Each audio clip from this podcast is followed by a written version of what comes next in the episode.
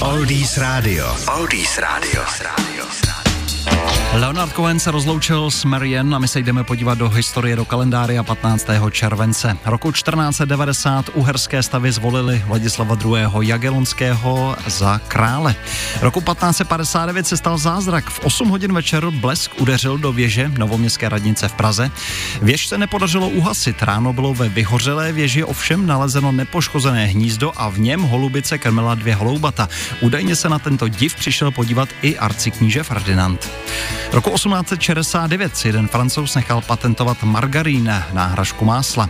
V roce 1878 byli do věznice v Plzni na Borech přemístění první vězni. 1896 to se konalo první filmové představení v Čechách, nebylo to v Praze, ale v Karlových Varech.